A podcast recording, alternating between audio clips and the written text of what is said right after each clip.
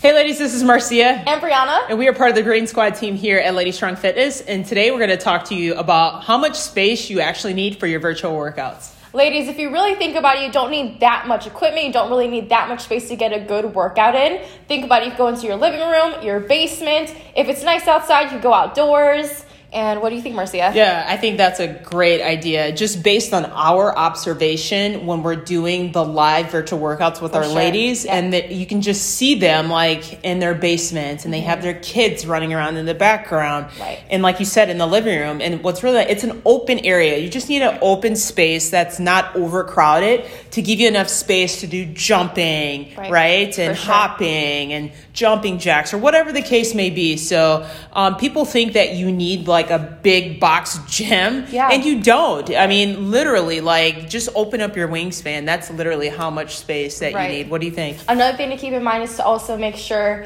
you have a clear space. You want to Yeah. make sure you're safe too, not Yes. toys around the room. Right. Uh, whatever the case may be, you don't want to all Trip all- over objects.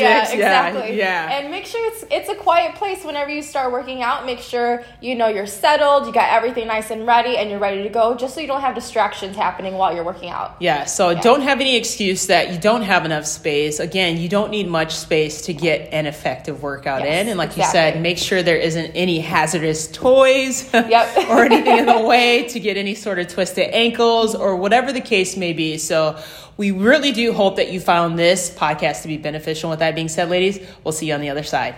Bye. Perfect.